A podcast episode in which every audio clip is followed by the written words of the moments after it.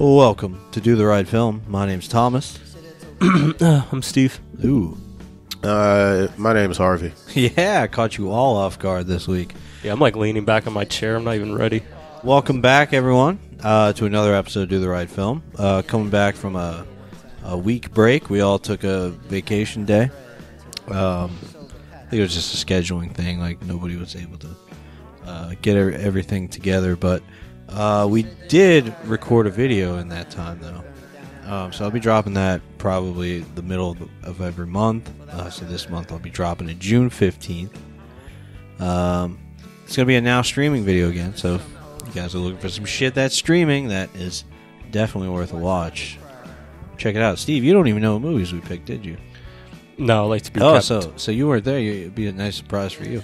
Yeah, Uh, we did open up the format a little bit. It's more like our podcast. We we did less scripted, um, and yeah, and we kind of just didn't uh, reveal the movies to each other, so we can kind of just talk about them naturally and be more uh, open about our endeavors. So this week uh, we're back with uh, a, a review of another X Men movie. Have we done an X Men movie? Oh, we did Logan, I think. No, we didn't. Yes, we did. We, We did do Logan, but Um, I don't think that counts. Yeah, so well, this is the actual like full X Men, but this is Dark Phoenix, uh, directed by Simon Kinberg, starring the usual cast. You know, James McAvoy, Fassbender, Jennifer Lawrence, Nicholas Hoult. Heard those two have history. Um, what? You're coming in really hot, man. I'm just very like thrown off. Kristen Holt and who? I've seen Nick Nick Hoult. I've seen it.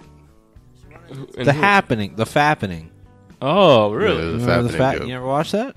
Uh, Or, I guess like, I you missed never- that. you I never- was I was in the cultural like thing. Zeitgeist. When all the the nude and sex images got leaked of everyone. That's crazy. Do your thing, Jennifer Lawrence. I do not judge her based on that image. Why? Why should you? Right? So like people who do that shit with their girlfriends, but like judge people when they see a photo of it. Wow, they look like a really cute couple. They sure do. Yeah, they look.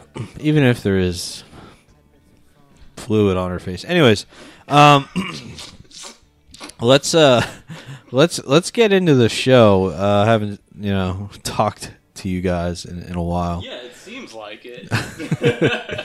Well, I was talking to the listeners, so welcome, welcome again. Um, how was everybody's week? Oh, I should also mention we're not doing a topic this week. um, we're gonna get back on track from our, our week off uh, this week, and then proceed as as normal next week. So, Steve, how was your week? super dope. A lot of great things have been happening. Uh, just, just life. Just, it's beautiful outside. Mm-hmm. Been getting getting in a run, uh, runs throughout the week, which was nice. That speaking sucks. speaking of runs, uh, I went on a run today. Did uh, Harvey's making a diarrhea joke right now? yeah. uh, speaking of running, uh, uh, I, I did a, I did a nice cool three miles before the show started today. Uh, that's not the point of the conversation. I did see something that I never see in Ridgewood. I saw a leather daddy. You know Oh, what yeah? that is, right? No. It's a male that dresses in all leather. Yes, I saw one today. Probably had a mustache. Uh, yes, he has long hair. Uh, nothing against his weight, but he This was is part a of like bit- uh, No, this is not a thing. I actually did see this while I was running, and the best part was it was that while he was walking, he's like he's showing so much skin, and, and he had just like this piece of leather strapped around his body. And while he's walking by, it's his dad with his kids walking, and I just know for a fact the kids are gonna ask him later, like, "Dad, what did you just see?" And he's this is, gonna uh, explain to it's his probably probably because Pride Week, man. He's, he's is that what it? Oh yeah, I completely. forgot. I Yeah. don't think, it's not a week; it's a month. Pride Well- Month? Pride Month. People, uh, yeah, definitely celebrate throughout the week. I'm only giving them a fucking week, all right? Well, the thing is, I've never seen that in Ridgewood, so it's just like I was like. I mean, there's a lot. There's a lot of gay people in Ridgewood. I think Really? just in your building alone. Oh, yeah, I Do you guess not, so. do I you never not noticed. notice that? Well, yeah, I, that was I've never s- I've never seen it just out in public and in Ridgewood before, so it gets you know things are changing Wow. in the community. They're spreading their homosexual agenda on you. Oh, would you? I think anyone would be surprised if they see a full blown leather daddy walking around in Ridgewood, especially if you grew up in this neighborhood. Especially if you grew up in this neighborhood. I think Very everyone in. New York Wasn't expecting it today. accustomed to anything at this point. You think uh, so? It's very difficult to shock me. Uh, yeah, Yeah. Really? yeah, pretty much. It's not really a shock. It was just like I just wasn't expecting it. Like I think I think I think that's there's like a level shock. It's like it wasn't like that. It was just like I was like oh Yeah, like on the way over here, I saw a homeless guy trying to saw his own arm off. I was like, okay, that, was- that didn't happen. The thing is cool. the thing is it's New York and like on the train I wouldn't be fucking surprised. some like just corner. some dude in the corner and then everyone's so fucking numb. Er, They're just like. Uh, everyone like gonna- moves to the other side of the train. They're just worried that he might delay the train for like five seconds. So they're like, they don't tell anyone. They don't tell the authorities. They're just like, oh, fuck it. If he, he's fine. He's fine. He's fine. I'm just just gonna- don't delay the fucking train. I'm gonna move over to the other side. smells weird. Just don't make eye contact. That's all it is. New York's Sweet. a fucking shithole. Yeah. Harvey, how was your week? Um, I think it was good. Um, same old, I guess. Just uh, hanging out. No homeless people. No homeless people. No, did you see nothing? I, s- I mean, I saw this. I saw this one uh, homeless lady. I think she was homeless, and um, she was like smoking something. Was it crack? And she was like, it was probably crack, but she was like hunched over on the ground, and there was like a, she was like standing in like a, the biggest pile of puke, and uh, she was like trying to light her little fucking whatever it was. See, all right. You're a good person because you didn't assume you like you want to assume it's crack, but you're still trying to take the benefit, like saying like, oh, probably not. But most people would assume when they saw the vomit. Well, it was. it, that's basically what it was. I was like, what did she smoking?" Oh shit, that's a lot of vomit. And then I was fucking, like, it was disgusting. I was like, the spike in like fucking was like, oh fuck. yeah, I was curious, and then it turned into fear, and then I walked away as quick, quickly as possible. Um, but aside from that, I had a pretty uh, standard week, I suppose. Um, just hunting for jobs and uh, watching movies. Um, taking long walks in uh, uh, out in the city. Damn, pretty pretty soon you'll be one of those homeless people, huh? Yeah, I'm, I'm trying to get acclimated to the to the streets and lifestyle. yeah, That's why you're walking around. You're like, it's not so bad out trying here. to pick right?" out some uh, real estate. Basically, Probably, you know, fold a cardboard box. I think I would. I think I'd kill. I th- I'd, I'd do pretty good. I think. I think you, you said you're about to kill the homeless game. Like you Well, were like, yeah. I mean, he You're has the a best point. homeless He has a person point. We would be great at home, being homeless. See, a lot of the homeless people have like have been. I mean, it's n- not to anybody's fault, possibly, maybe their fault, but uh, they are more mentally uh, Unstable. unhealthy. Yeah. So like they're they don't make the best decisions they can, and like I'd find food everywhere. I'd be like fucking like I'm playing a video game and I just scored some loot. Like I'd I'd be. I'd be killing it, man. I'd I know where this, they. I think this is the most like offensive homeless- opening we've ever people, had. it doesn't occur to them like if they have like mental illness that like Dunkin' Donuts throws out all their donuts at the end of the, the night or I whatever. don't know, right? maybe. Oh, they, maybe, yeah. But how how long can you? All right, this is an honest question. Well, it's not just how donuts. long. I'm just saying, like how You can, how long, how long can you survive off of like Dunkin' Donuts bagels and or pastry products? oh, it- well, that's just an example. You could find hmm. you could find other Probably a long food. time. you think vegetables. so? Yeah, You think you can survive at least a month off of that shit? Just as all you eat. survive. yeah, Yeah, that's what I'm saying. Have you watched Super Size Me? Yeah, you could fucking sur- ruthless, man. could survive. He eat McDonald's Decades. every day. That's fucking rough, man. It's a lot of I fucking. bet he rat. could have kept doing it. Anyways, But he wussed out. pussy. Uh, all right, cool. My week was good. Um, I did something pretty wild. I bought a plane ticket, two Oh, plane tickets. I, I completely forgot about this whole thing. I thought you were gonna say something else. I was like, "What the fuck did you do?" nah, man, I'm going to Japan again. It's time to visit. Yeah, I heard rumors Mecca. about this. Yeah, I found some pretty solidly priced plane tickets to uh, Japan. Uh, about six fifty a pop round trip. Uh, managed to get out of really long layovers in China. So I think my longest layover is five hours. So that's pretty good. Uh, yeah. So I'm gonna go to Japan in November. Sounds good. Yeah. Did you get an invite? Uh, yes, actually, I did. Wow, Uh, but I He's told him lying. I'm going on a spiritual journey He's by actually myself. lying, Harvey. Nobody got an invite. a spiritual journey. I figured. Yeah, I'm I gonna, I'm gonna go by myself. yeah, I didn't invite anybody, Harvey. Don't worry. Okay. But uh, But the we did reason not I didn't about invite Steve because I know if he could have went, he would have. and I didn't want to ask you right now because uh, He's afraid he doesn't want us to be third wheels.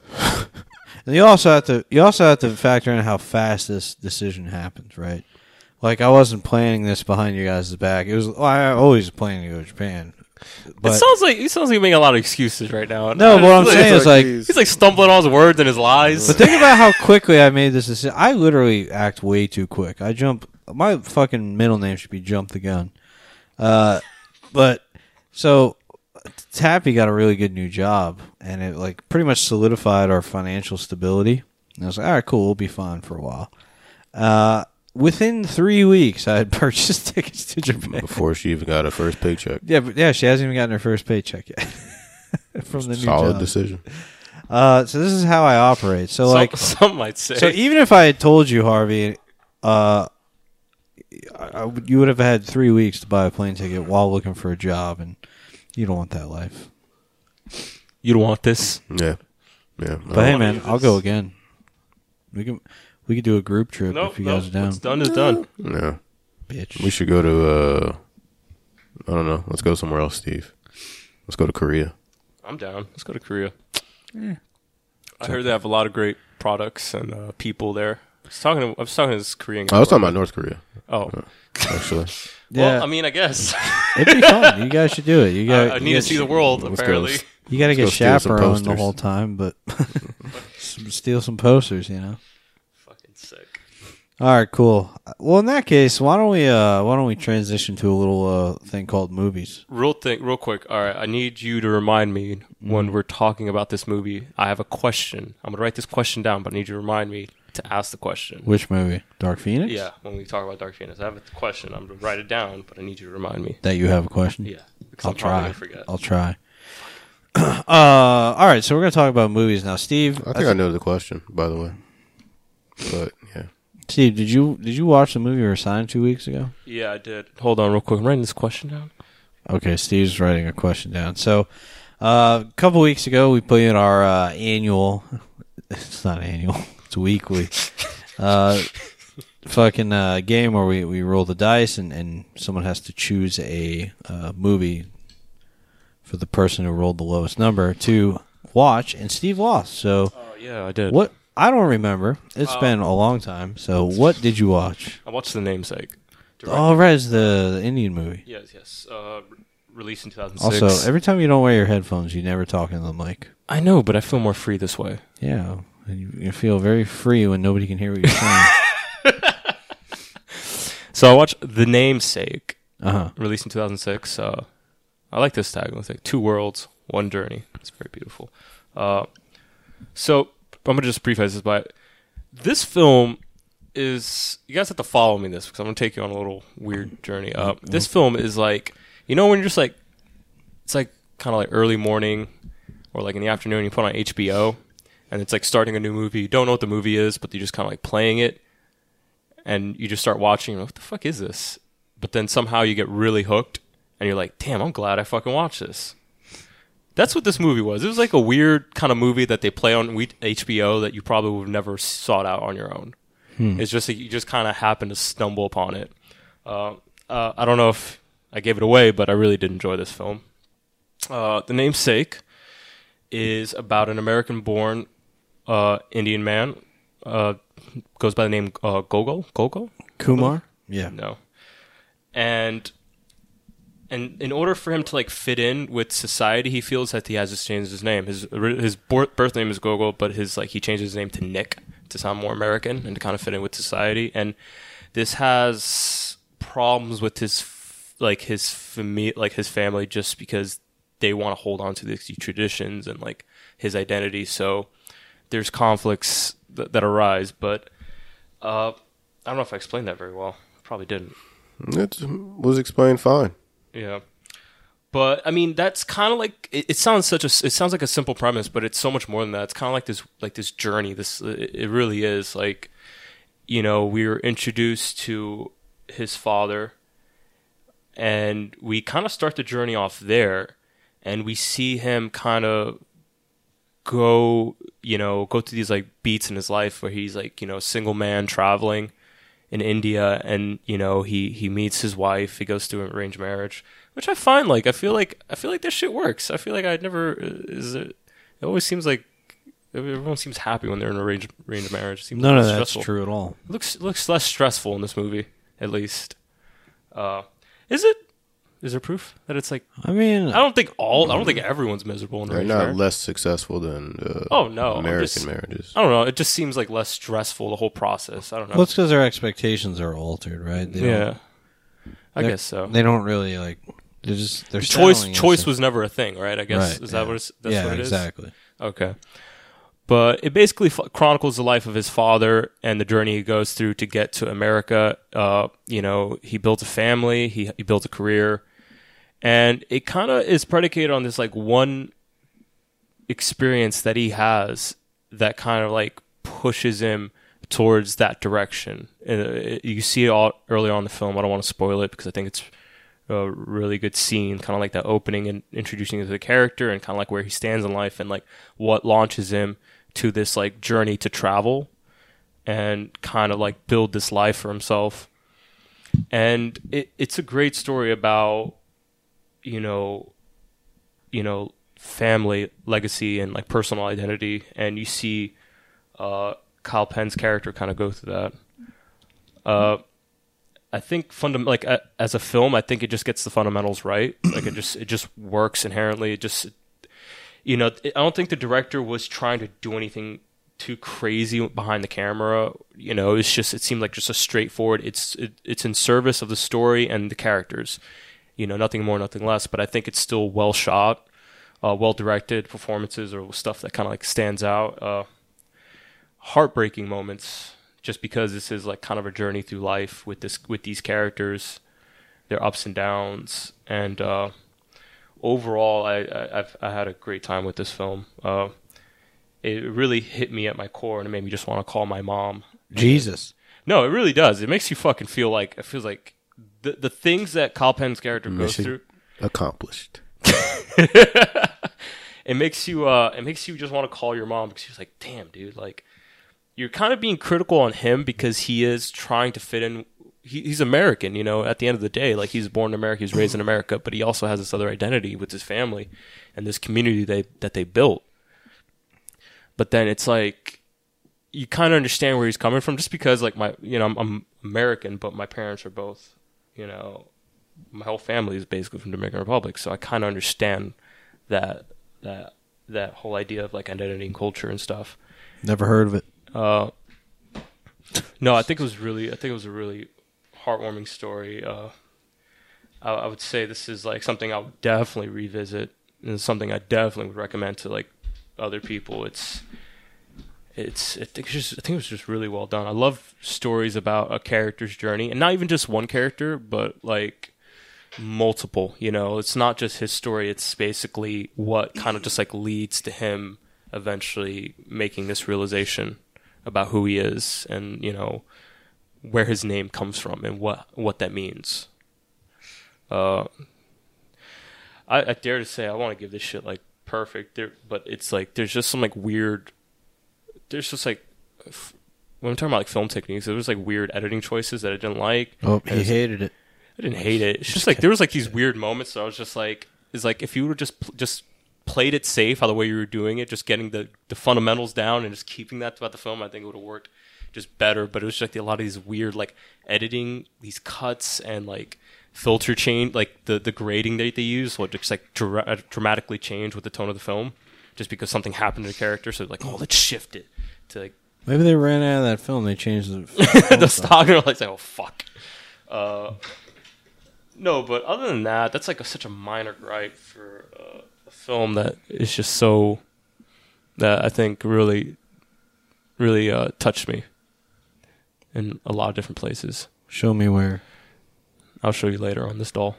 All right, cool. Uh, would, yeah. it, would this be the kind of movie that um, a Trump supporter could watch and No. not hate immigrants anymore? Uh, first of all, that's uh, no, probably not. I'm not gonna lie to you.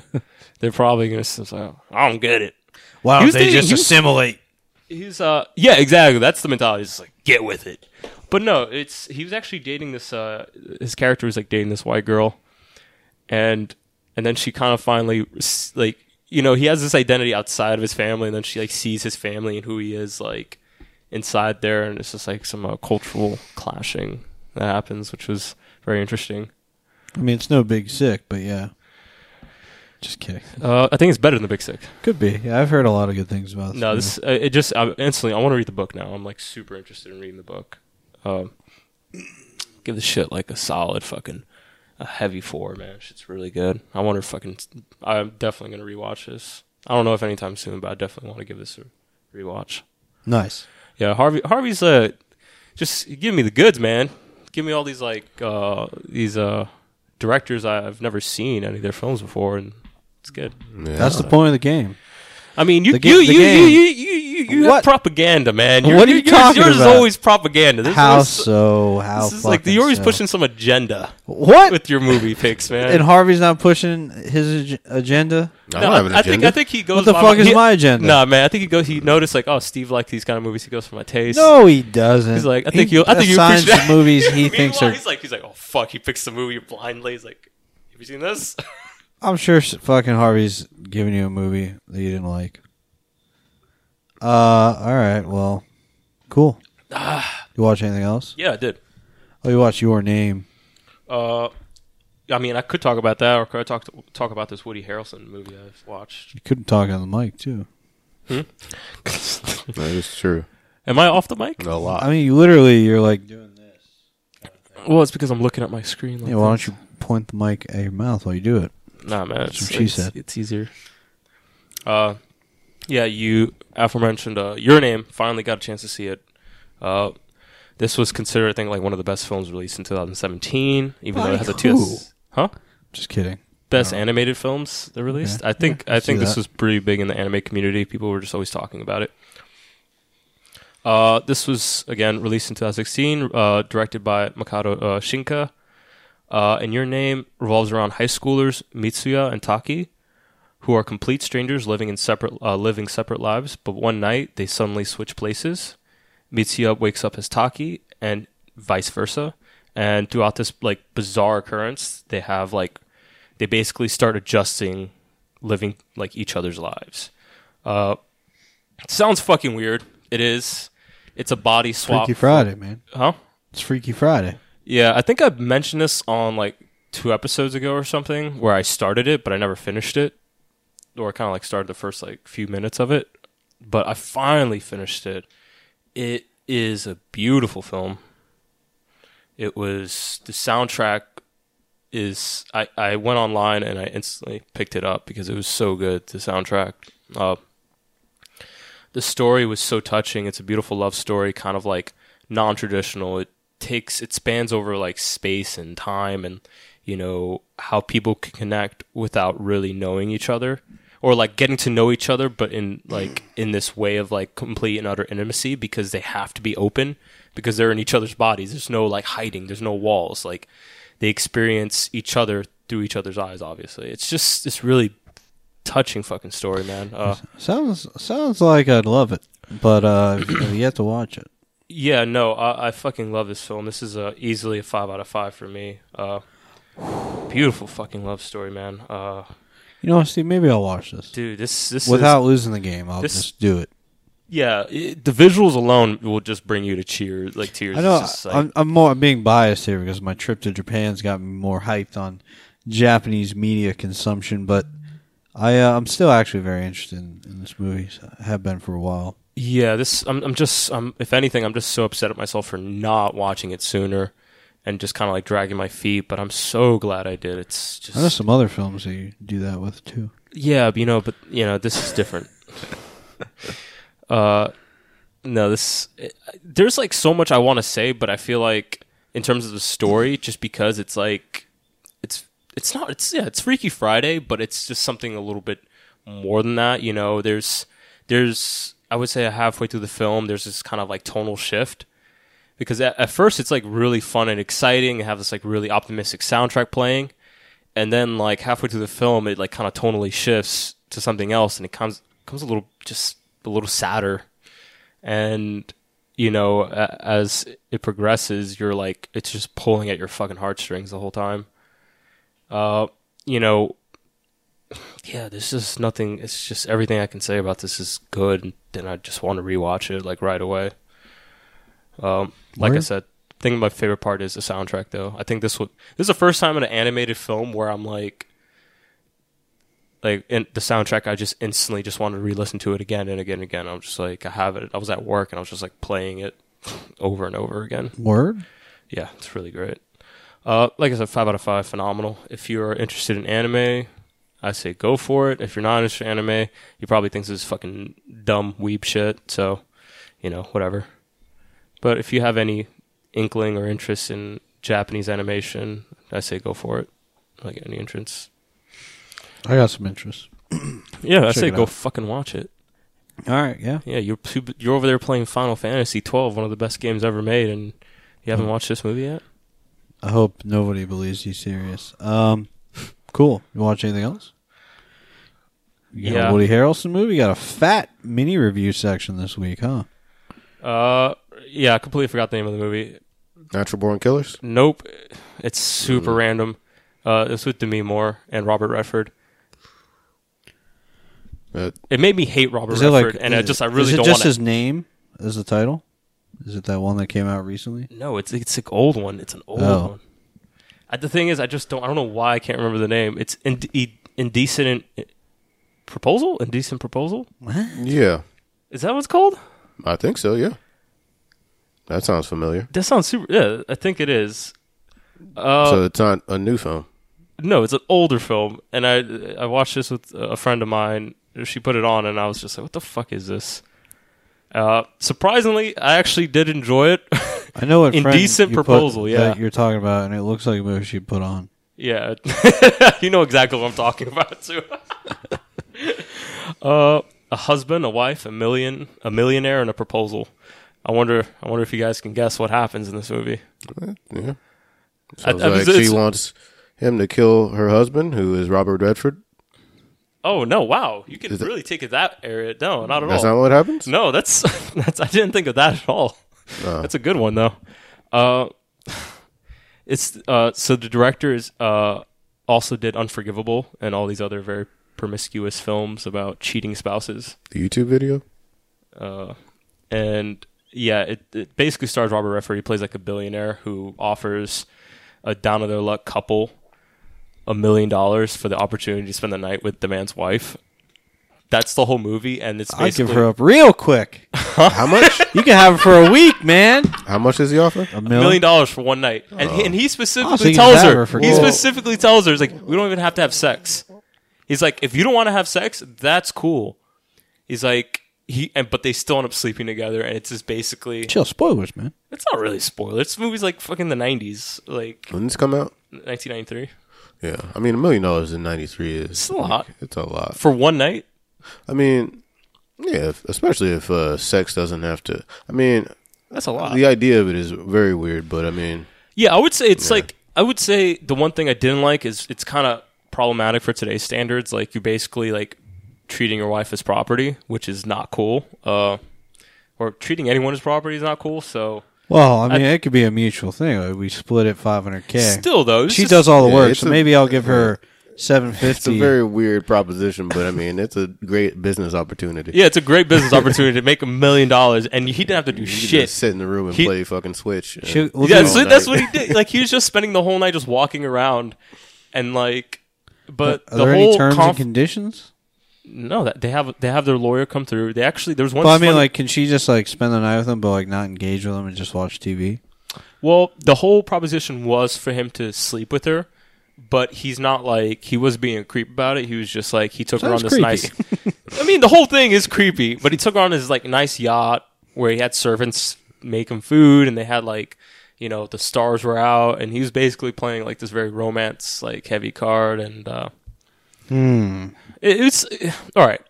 This movie's not perfect. There must be a twist, right? well, yeah, there's don't conflict. tell. Don't tell me the twist. I'm not going to tell you the twist, but there's conflict that does arise with you know Woody Harrelson's character, and this is a young Woody Harrelson. He has hair, Yeah. so this is this is a young this is a young buck. Um, and uh, yeah, dude, he there there is a little bit of conflict, but I, I don't want to really spoil anything for anyone. But I think you can obviously know what the conflict is. He's like, "Fuck, I know it's a million dollars, but I can't imagine this old dude gorilla banging my wife." Gorilla banging. It's uh, it's an interesting film that I think. You know what's it's funny? a fu- it's a fun. You know what it is? It's like a. It's just a fun watch. You know what's funny about this? You know? I'm imagining Robert Redford being old and like, ew, you gotta have sex with him. But I realized it was so long ago. He doesn't. He's not that old. He's not that old, but he And, still like looks you old. could definitely still bang him. He's not disgusting. yeah, he's not. Damn, it's fucking brutal. Dude, bang 'em. It's not So it's like it's not even like she had to be like forced to bang a old dude on Viagra. Like yeah, this was a two. Actually, they actually mentioned that in the film uh, when, when they were t- had the lawyers speak. They're like, you know, because that was one of the clauses. Like, you know, like if you can't get it up, they still get the million dollars. And he's just like, he's like, all right, that wouldn't be a problem. And he was like, man, confident about. it. I was like, all right, cool, man, you know your shit. Uh, but ev- there is uh some nudity in this film, uh, so it's not good for children or people under the age of thirteen. of Demi Moore. But the rest of the plot is. yeah. That's- This movie's fucking such a weird watch. It was a lot of it was a lot of fun for some reason. I think I think you have to watch it with someone. You just can't watch this by yourself because you just be like, "What the fuck?" But when you have someone there and you joke it around, it's uh, it's interesting. okay, interesting. Yeah, good time. I would I would give it a solid watch. It's, it's watchable. All I, right, I think I've watched other shit. I just don't remember. okay. However, you watch anything? I did. Um, do you want to go, or do you, you want me to go? Um, I just have one movie. It's up to you. I don't know. Uh, I think you should go. All right, I'll knock it out real quick. okay, so browsing through Netflix and uh, discover there's a film that people are kind of talking about, or it's kind of just being pushed uh, in the advertising department of of Netflix. Uh, this is called "Always Be My Maybe." You guys familiar with this film? Yeah, Ali Wong. I'm a big fan. You like Ali Wong a lot? I do. I've never watched her stand up. Her stand up is hilarious. Yeah, I'll check it out. Uh, okay, so Ali Wong uh, is actually a writer on this. Her and um, Randall Park, which you know from the father from like Fresh Off the Boat, and he played Kim Jong. Yeah. And uh, the- Ali Wong is also a writer writer on Fresh Off the Boat. right, right. That's probably how they know each other. Uh, or yeah, they're oh, Asian. this is the Keanu Reeves new movie. This is a new one. Right. Well, that's my thing. I'll I'll get into that, but this is directed by uh, Nahnatchka Khan. Um, what has she done? She's done like a lot of like TV, and she's a producer on Fresh Off the Boat. So not not big in like film. Um, so the synopsis for this is uh, a pair of childhood friends end up falling for each other when they grow up. Okay, so I saw the trailer for this on YouTube, not on Netflix. The this is my problem here, right? The YouTube thumbnail is Keanu Reeves. I'm like Keanu Reeves in a comedy, and then you watch the trailer. It's mostly just these other actors, which is fine. But I was like, wait, why is why are they doing this? I understand. You're upset Uh, because it wasn't enough Keanu Reeves. No, it's just like it's it's misleading. It's dumb. It's a fucking hey, come watch our movie. John Wick's in it. Like what? I feel like. Well, here's the thing.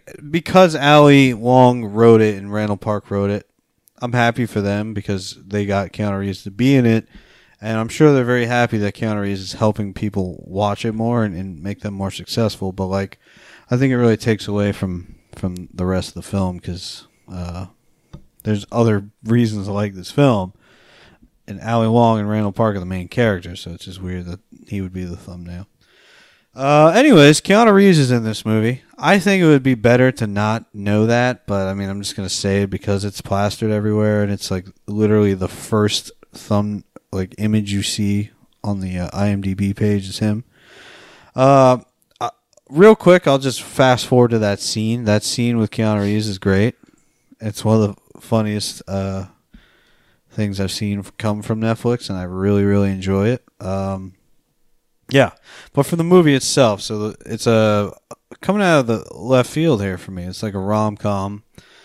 Uh, kind of on the coattails of Crazy Rich Asians, where it's like, you know what? Let's let's uh, as Asian people, let's just start making our own films here in Hollywood rather than uh, trying to push for an Asian actress to have a role or whatever. We're just gonna make our own shit based on our stories, our cultures. Uh, so essentially, you meet uh, Sandra Wong. No, sorry, Ali Wong. Sa- that's not even her name. Her name's Sasha. I'm all over the place. Sasha Tran, right? Um, she's probably Vietnamese. Um, and she is a world famous celebrity chef. Uh, like probably the most famous chef ever. You know, every, everyone loves her. She's like a female Anthony Bourdain or something. I don't know.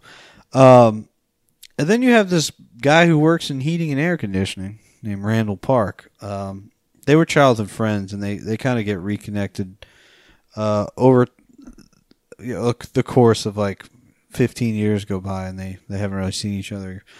And they kind of end up back in each other's lives, and it's almost like he's friend zoned most of the movie. Um, but there is a love story there, and I think it's very interesting the way they handled that, and I I quite enjoyed the movie. Um, I would say this movie has its like bad lines and like stumbles as it's moving its plot along, but I actually can't fault it too much for that. I think um, I think it's pretty good. I think uh, I think a lot of it works, and I was actually very very very surprised by this. Um, if you can just like, I don't know if you're like me. If, if one corny line throws the whole movie off for you, then don't watch this. But if you're like me, you, you can let it slide, right? Um, there are some good jokes, and uh, I think the performances from all the main characters are great. Uh, Randall Park is great, and Ali Wong are, are great. And they have good chemistry, and, and I thought it was a sweet movie. Um, there's a role by this girl named Vivian Bang, and she's very good in this, as well. This scene with her and Keanu Reeves, it's very standout and very good. Um, yeah, I'm really surprised by this one, guys. I think this is a, good little movie. It's it's one of the most like risk-free movies you could throw on Netflix right now, and did not expect to enjoy it. I feel like all these Netflix movies coming out are really bad. Yeah, the trailer. The trailer looks. Uh, I remember watching the trailer because Keanu Reeves. That's exactly why I watched it. Right. The Keanu Reeves shit is really funny. Yeah. Uh, yeah, but I do like both of these. Oh, I like specifically uh, Randall Park. I think he's. I think he's a pretty funny guy. I feel like he- wasn't he, he- in a movie recently. He was in. He was in uh, Seth Rogen film, right? I mean, he was in the interview. Yeah, he was in the. Yeah. Oh, that's a while ago. oh shit! Well, fuck me then.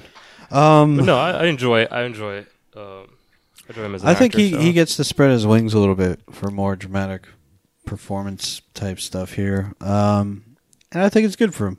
I think I think he does a good job instead of being the comedy guy. I mean, it's still a comedy, but his character is more important than just making jokes, you know, or being the dad on Fresh Off the Boat. He's he's kind of he has a band. Um, he's trying to go somewhere with his band, but they're they have a small town mentality. His band's pretty unique. The fact that they wrote these songs like for the the film and you know put this style of music together, it was pretty cool. It wasn't just some boring old rock band. It was, they were like a Gorillaz type hip hop kind of thing. And it was cool. Really? Yeah, I liked it. I liked this movie a lot. I want to check this out. Uh, I'm uh, very surprised with this movie. It it's definitely amateurish at times, but totally forgivable and an enjoyable watch. I- like Crazy Rich Asians a little bit better, but this one's more deeply rooted in like uh, the simpler things in life. I think, and I think I, I think I want to. I think I would appreciate that more than Crazy Rich Asians because there's certain points where I'm like, Jesus Christ, man, you guys are just fucking ridiculous. yeah, they go a little hard in that movie. Yeah, they lean Yeah. heavy onto like the. Like I mean, but that's the fun part about it. Right, it is an it's supposed- extravagant Yeah, it's supposed to be about that. It's in the fucking title, but right.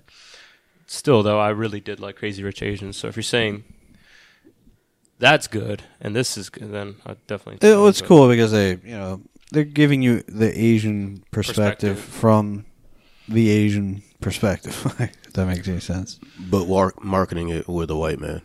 Right, which is the part that bothered me, which I don't. Yeah, Is but I- Keanu I, Reeves, mean- isn't he Chinese? I guess he's half Asian. Yeah, I guess there you go. He's not white. I doubt he's half Asian. I think he is. I'm or- on or Google. Quarter. Uh, I'm on Google. Ki- You guys keep getting the show on the road. We're, we're gonna find this out. Okay. He's Canadian. I thought he was an American treasure. No, he's from like Toronto, right? Son of a bitch. No, man. Oh man, Look, Ryan call him an Gosling. American treasure for some reason. I mean, he is now. yeah, he is now. Um. Oh, I should also mention he plays Keanu Reeves in this.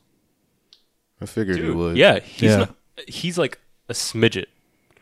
Asian. Who- He's Uh. Hawaiian. He's Chinese Hawaiian, and then he's Irish and Portuguese. So like, there's like, I think he has a nice blend. So he's not. He, he I think there's we, can- we can give him a pass. His character is very interesting in this film, and he plays himself, but it's kind of gross. Like look at Hollywood too, and I a little bit of uh, some Asian gentrification or food gentrification of Asian food, rather should I say? Uh, they they cover. She is a celebrity chef, and she is creating these restaurants, opening them all over the the country. Um, check this one out, man. It's not a bad little movie. It's it's not usual Netflix rom com garbage. I think they're I think Ali Wong and Randall Park actually put a little heart into the writing. They weren't trying to uh, sell something to Netflix, so to speak, but actually write a nice little rom com. Breaking ish, breaking news, breaking news. I didn't know this. Keanu Reeves is left-handed. Didn't know that. It's it's riveting stuff. Uh, I would give this movie a three and a half out of five. It's crazy, right? It probably is more of a three star movie for a lot of people, but I think the average audience will, will like this a lot. And three and a half for me, man. It's not bad. I like this movie. Um, It's sweet. Yeah, I don't. I, I didn't really see the trailer or anything, but yeah, I, I heard about it and uh, saw that Ali Wong was in it, and that was definitely uh, an, exciting. Yeah, I didn't know she wrote me. it until after, so that's pretty Yeah, cool. I'm a big fan, but um, I don't know if I'm gonna dive into Netflix. Um, yeah, I'm sure you can get an account from someone. Nah. Probably take mine. I don't know how many devices they give you, but I know mine's floating around the try universe. put that evil on me. Um, set of three and a half. That was all you got. Yeah, it's all, all I've watched. Just been p- still playing Final Fantasy games as a way to kill my life away. Dude, do you know Gotcha. that that two stalkers broke into Keanu Reeves' house? Were you crazy. one of them? In that movie, N- no, this is just like news that I'm just finding out. yeah. I mean, I imagine that happens, right? Yeah, no, it's cra- but the thing is, there was one person who did it once, right? Like broke into his house, made it to his library, and he like called police and like they handled the situation. But then like a couple days later, another person broke in. That's the weird part. I'm like, Shit. fuck, dude. At that point, you just get fucking armed a better guards. security You system. should put the John Wick fucking skills to use. All right, you can do. Sorry, it's just Lots of learning, guns. learning a lot about Keanu Reeves right now. Um, I don't know if y'all remember, but maybe three weeks ago or something, uh, I lost the game and Steve assigned me the nice guys. Oh, I completely forgot about this. You could have Yeah. got away with it. I mean, I'm an honest person. Ooh, ooh, you hear know. that? Uh, the Nice Guys came out in 2016. It's directed by Shane Black. I remember it was definitely on my rad- radar, but it was just one that uh, slipped through the cracks. Um, a private eye investigates the apparent suicide of a fading porn star in 1970s Los Angeles and uncovers a conspiracy. Uh, this stars Russell Crowe, Ryan Gosling, uh, a few other, few other nice folks. Uh, I saw Keith David. That was pretty cool. Um, but yeah, um, the movie opens in a pretty interesting way, in a very cool and a very Shane Black esque way. Um, this kid's like looking at porn, like a porn magazine, and then Oh, a yeah. ca- car just crashes through uh, his house um, while his family's like sleeping, and he goes out and investigates, and it's like this naked porn star. That he was looking at, right? Yeah, and then her last dying words were like, "Do you like my card, uh, big boy?" or something Yeah, like I do that. like my car. but- Yeah. and um, yeah, that was like, yeah, I was already fucking hooked. That was like the coolest scene. You could like see the car coming like down like the fucking like Hollywood Hill or whatever. Yeah. This movie is Yeah, just in full the of background. weird, cool scenes. Yeah, it has a yeah, it, it has very uh, um, it, great way of like uh, depicting 1970s uh, LA as well. But um, yeah, so this in that, that sort of kicks off this investigation. Um, Russell Crowe is hired by this girl. Um, I believe her name is uh, I believe her name is uh, Amelia. um, she is being followed, and uh, she doesn't really let on as to why. So he he starts the investigation, and uh, one of the guys that that is apparently following her is uh, Holland March, who is uh, Ryan Gosling's character. Um, he goes to Ryan Gosling's house and like beats the shit out of him, and it's like the funniest interaction because he's like he's like trying to. Um, you expect him to be. You have like this idea of what like a private investigator is, Yeah. and uh, uh, like Ryan Gosling's character is not that at all. He's like this very inept and uh and stupid guy, and he's very goofy. Um, and like the like it's like a very short um um uh I suppose like fight, and he um he's like trying to get information out of him, and Ryan Gosling just spills the information immediately, and he's like, "You just gave up your client like that?" And he's like, "Oh, you you, you asked me," and he's like. But yeah, that sort of like kicks off this uh, partnership between the two. They're trying to. Um, Amelia goes missing. They're trying to find Amelia, and um, it, it sort of links up with uh, with uh, Holland's investigation as well because he's uh, one of his client that he gave up is this woman, and she hired him to find her niece, uh, and her niece happened to be that porn star that died in the beginning, and uh, she believes that she saw she saw her niece at her house, and he's like, uh, "No, you didn't, because she's dead." But then there's this uh, there's this connection between Amelia and the porn star, which I think her name was like Holly, or no, it wasn't Holly. It was like I forget her fucking name, but it was like some ridiculous porn star name. Um, anyway, they sort of go th- through this investigation together, trying to figure out what they're trying to find Amelia because she's also missing, and also trying to find out if the uh, porn star is uh, Holly still- March. It's uh, Is it that name? no, that was that was uh, no, that was Holland's uh, daughter. Uh, Oh, yeah, The yeah. porn star was Misty Mountains. Misty Mountains. Yeah, so they're trying you- to I thought you find- Trying to say, is that Ho- Holly March? They're trying to find the whereabouts of Misty Mountains and Amelia, and uh, that uh, in like classic like L.A. noir style, it opens up this There's larger like a- conspiracy. Yeah, bigger conspiracy. yeah. There's a bigger bigger conspiracy at at work here, and it involves porno, and it involves these very uh 1970s uh elements that I think make for like a pretty cool environment and atmosphere. Um, I think uh, one of the things that I like about this movie, which Shane Black does consistently, is uh, like developing uh, really interesting and and and likable characters. And uh, we get like the the reveals and and the developments in these characters in very fun and interesting ways. Um, like uh, Ryan Gosling character Holland is like a drunk and he's like very inept like I mentioned. And the first time we meet him he's like waking up in a bathtub fully clothed like submerged in water. And uh he it's obvious that he had been uh drunk the previous night. And um that's like sort of like a huge character flaw of his. He's like he's always drinking and he can't really stop. He's just fucking his life up. Um and uh there's like this also really cool way of like of uh showing uh Russell characters Crowe's characters uh like um personality and, and characteristics. Like uh, there's this one scene where he he's like an older guy and he, he he's trying to read this address on his paper. And like uh like the focusing like showing like how like blind this character is and how much he can't see and how much he's like how old he is is like it's like done in like a really fucking like cool and interesting way. And um and and, and it, it's like spliced in with like comedy often too like you try to you, we see uh uh Ryan Gosling's character try to break into a building to like uh get some information and he's like preparing and stuff and he looks like very he looks very professional. He looks very skilled, and he breaks through the glass and just cuts his fucking arm open and has to go to the hospital. Dude, and it's so fucking funny. Dude, It's so- because it was so well done. Like it's just you think he's gonna well break in, and then when it happens, he's like, he's like, oh, oh god. he's, yeah, and he's like he's like a, he's like passing out. He's like that's a lot of blood. Um, but yeah, I think uh, like the, like those two characters alone, just um, regardless of the story and the plot, like it's you just want to see more and more of those characters, and I think that that was that was just handled so so well. Um, Yeah, don't you want to see? Didn't, didn't this movie make you want to? This is the first time after watching a movie like this that I want to see a sequel. Like I want to see like what happens. I want to see what else they they can get into next. It was just so much fun I with these agree. characters. Um, you have like one guy, uh, Russell Crowe's character, um, uh, Healy. He like wants to be.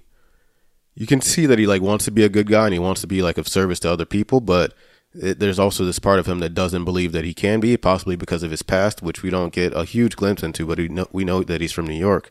And on the other hand, you have like a guy who's while inept and like kind of stupid and a drunk, he's also like very good at what he does, surprisingly good somehow. We know he's like an idiot, and he's also like sort of troubled by his past and by his uh, character flaws, like being an alcoholic. And like together, like those characters work work really well, and they're so interesting and fun to watch. Um, and like another thing that Shane Black does really well too is like he takes like these like these action tropes and cliches and completely flips them and like bends them on like bends them to uh to his style and to like a way that's like entertaining and, and fresh. Um like uh like the scene of him like break trying to break it into a building and cutting his arm. Like you you take like these things that are so expected in uh in other action films and it's cliche and he makes them funny and it's uh it's like it's a really refreshing action movie. Yeah, he Um, does. He did that a lot in Kiss Kiss Bang Bang is something I watched maybe a couple months ago. It's like it has that That's same kind of too. like tonality into like in terms of like expectation and what you know what he puts in his world. Like I think I mentioned that with the violence in that. I think I mentioned that about like kind of like the sexual nature of it because there is like they they, they point at like that being there, but it's like almost as it played as a joke or it's just kind of like ridiculous. Yeah. Yeah. There's a yeah, like uh, yeah, that's like another trope of uh, especially like uh, late '80s and early '90s action movies. Um, those those same tropes, like sex being like super prevalent in in the uh, in the story. Like it's like the, uh, like they're supposed to like he's supposed to meet a girl and he's supposed like it's like all these things that are supposed to happen. Yeah, Yeah, and you know I don't know. I just I think he's just really good at subverting. yeah, yeah. He, he he's very good at that. There's um there's one scene that just just sort of like encapsulate that that so perfectly. Um, he's like hiding behind a fucking car like you typically do in an action movie. Yeah. But the car is like on a revolving platform. Oh, yeah. So he's like cover me. And he's like one two three, and he comes out and he's like in plain view of the dude, and he gets shot. And it's it's so fucking funny. Um, I think that uh, I think that I wish I wish I had seen this in a theater. I think that I would have gotten even more laughs out of it, like being in like an atmosphere where people were like really appreciating it. And um, I'm pretty sure I went I went to the theaters to see this and I took I think I took Jesse. Yeah, I, I went and saw this theater too. It was a very good experience. Yeah. yeah, I would imagine so. Um, it wasn't. I think that I would have had a better time um, in a theater, but like I said, I did enjoy this movie quite a bit. Um, I think at points, uh, Ryan Gosling's character just got a bit too much for me to handle. At sometimes, he he was just like completely inept, and it sort of clashed with what his character is supposed to be. I think because he is like a very like very capable uh detective, but then you have these moments where he's just like a complete fucking idiot. He's like swimming in And the it- tank with the mermaids and shit, dude. He's like trying. They're trying to find. You just see him just swimming with the fucking mermaids. Like what the hell? Yeah, it's uh, it, it it works though overall. I, I really enjoyed this. Um, Yeah, I had a feeling. Uh, you, uh, I feel like this is just such an easy, easy watch, man. It's so much fun. Like I, I I would be surprised if anyone just didn't have a good time with this movie. Yeah, I'd be very surprised. there's just there's so much in this. So many fucking funny moments, dude. Like the John Boy shit. They're like John Boy from like the. He was like, "Are you talking about from the uh that fucking like the I forget the name of that family, like that fam- famous family, Yeah, like the radio family that would make songs and shit." And he's like, "I don't think it's the same dude, but it could be." And it's like, there's so many like yeah. small jokes and like and like subverting like typical fucking action tropes and like actually making them entertaining and funny. Um, I'd give it a four out of five. It was a pretty solid watch. Um, I watched a few other things if y'all want to hear about them. I don't. Um, Go for it. I watched a little movie called Brightburn oh, I heard about this movie. because I don't have a job. Uh, Jesus. the synopsis is uh, so bad. Most people would probably be like, uh, maybe you shouldn't be going to see movies, but they don't know about that A list. Yeah, uh, AMC A list is uh, great and perfect for people that don't have a um. Uh, and, and- you can get a lot of bang for your buck. Yeah, man. Um, It, it numbs the pain. Yeah. Evil has found its superhero. Uh, what if a child from another world crash landed on Earth, but instead of becoming a hero to mankind, he proved to be something far more sinister?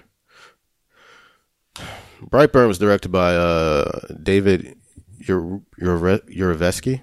Um, it stars Elizabeth Banks, Elizabeth Banks, uh, David Denham, Denman. I'm sorry, uh, Jackson A. Dunn, a few other, few other people. It was, uh, I suppose, famously produced by uh, James Gunn. They were pushing that pretty heavy in the uh, marketing materials. Um, I believe it's written by his brothers, uh, Brian Gunn and Mark Gunn. There's like a whole slew of these motherfuckers. Dude, what is that clan? I didn't know there was three of them. I thought there was two, but um, yeah, two of them. yeah, apparently there's three. Um, okay, this movie, Tori and Kyle Breyer are um, a couple, and they're very much in love. They live in Kansas, and they desperately want a child. However, they are experiencing uh, fertility problems. Have they considered or adoption? I mean, I guess I'll get to that in a minute.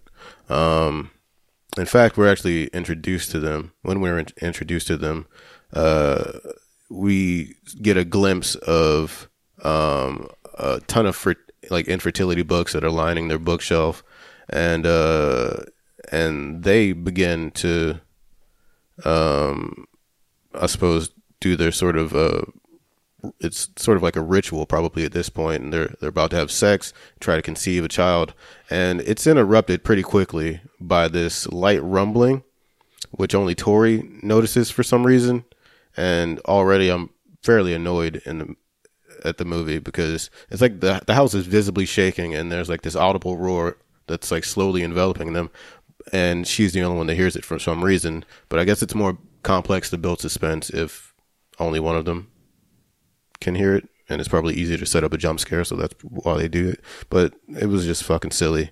But uh, anyway, much like uh, Superman, this story sort of parallels that, and a, a a craft of some sorts lands in the woods near their house, and it contains a baby, and naturally they conceal all evidence of this uh, ship landing, and they adopt the baby as their own, and they name him Brandon for the first 12 years, it's sort of a miracle, I suppose. They've wanted a child of their own for a very long time, and one literally falls from the sky. And they raise him, for the most part, in this loving and happy family.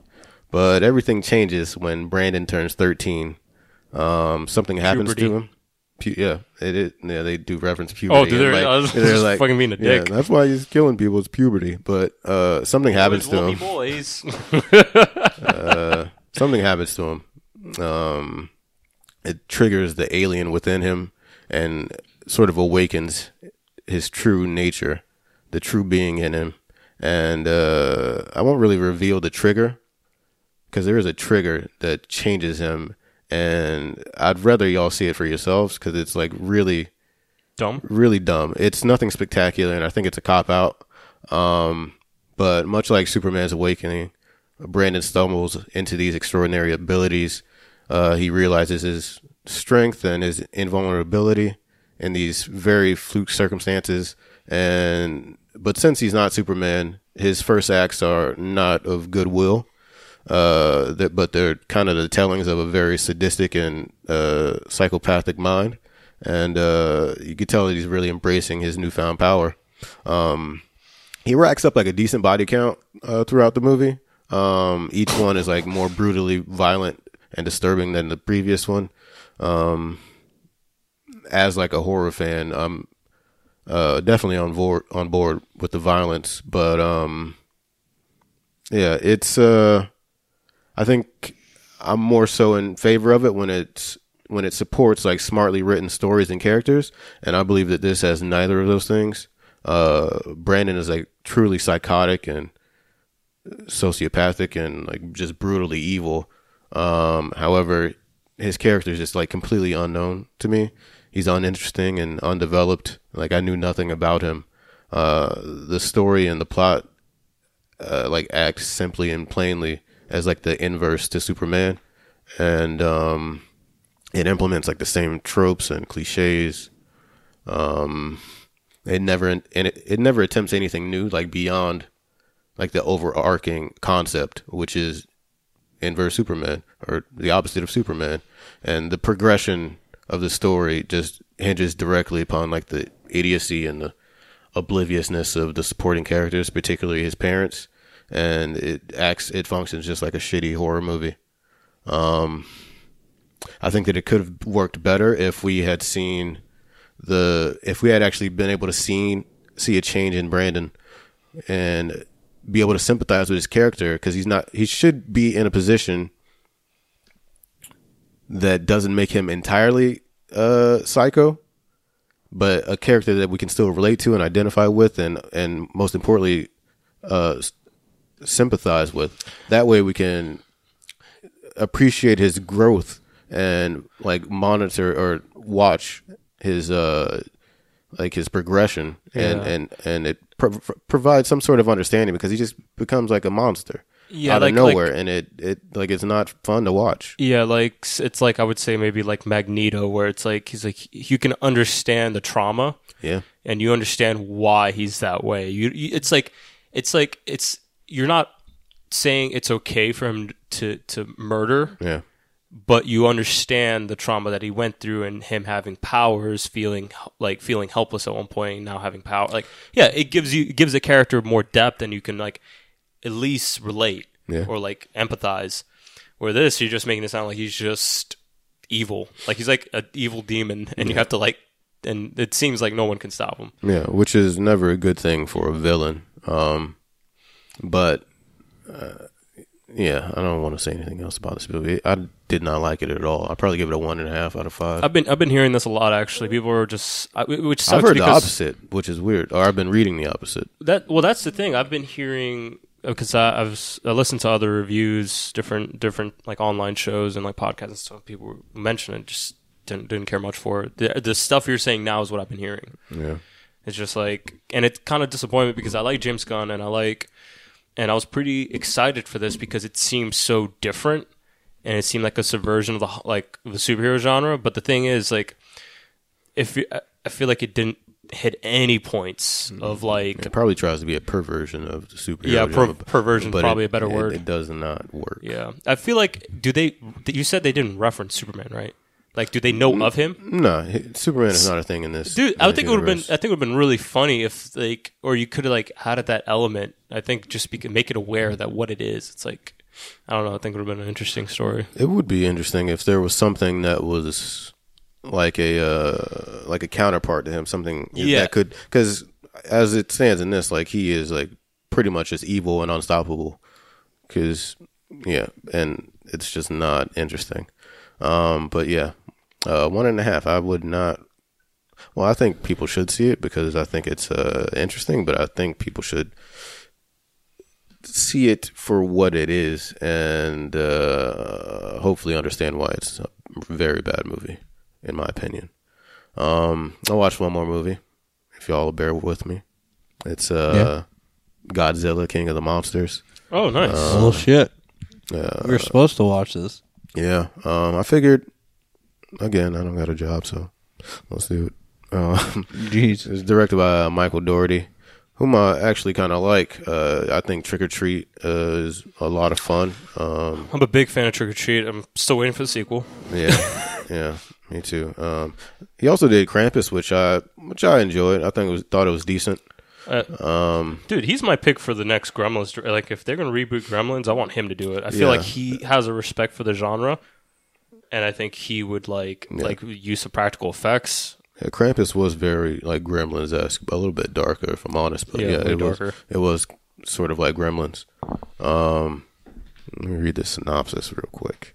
Uh, the new story follows the heroic efforts of cryptozoological agency Monarch as it as its members face off against a battery of god-sized monsters, including the mighty Godzilla, who collides with Mothra, Rodan, and his ultimate nemesis, the three-headed King Ghidorah. Ghidorah. Uh, when these ancient super species thought to be myths, rise again, they all vie for sup- supremacy, leaving humanity's very existence hanging in the balance. Um, and like I said, this is directed by Michael Dougherty. Stars Kyle Chandler, Vera Farmiga, uh, Millie Bobby Brown from uh, Stranger Things, Ken Watanabe, a few other a few other people. Um, it takes place five years after Godzilla emerges and has that epic battle with the uh, Muto in uh, San Francisco. Um, Emma Russell is a paleobiologist. That's uh, Vera Farmiga's character. And she works for the mysterious organization Monarch, and she has developed a device called the Orca, which can be can be used to mimic the frequencies emitted by the by the kaiju. Uh, for some reason, her daughter Madison, played by Bobby, what's her name, Millie Bobby Brown, Millie Bobby Brown. Brown, Brown. yeah, Millie Bobby Brown. For some reason, uh, yeah, Millie Bobby Brown is her daughter, and, and she is with her at the top secret facility that houses uh, newly found kaiju, uh, kaiju larvae, larva actually, and they're calling it Mothra. Uh, Mothra is born and it nearly destroys the faci- the facility, and Emma manages to use it to use her uh, Orca device to calm her down. Um, that's kind of short lived, however, because a eco terrorist group immediately bursts in and kills all the scientists and then kidnaps uh, Emma and Madison. So Monarch decides to contact Emma's ex husband, Mark, played by uh, Kyle Chandler, and they enlist him to to find his wife and daughter, and most importantly, the Orca device. You haven't mentioned Godzilla once yet. Uh, we'll get there. Uh, haunted by the yeah. He's uh. I should mention that uh, Emma and Mark actually lost their son back in 2014 when Godzilla. You're fucking with me.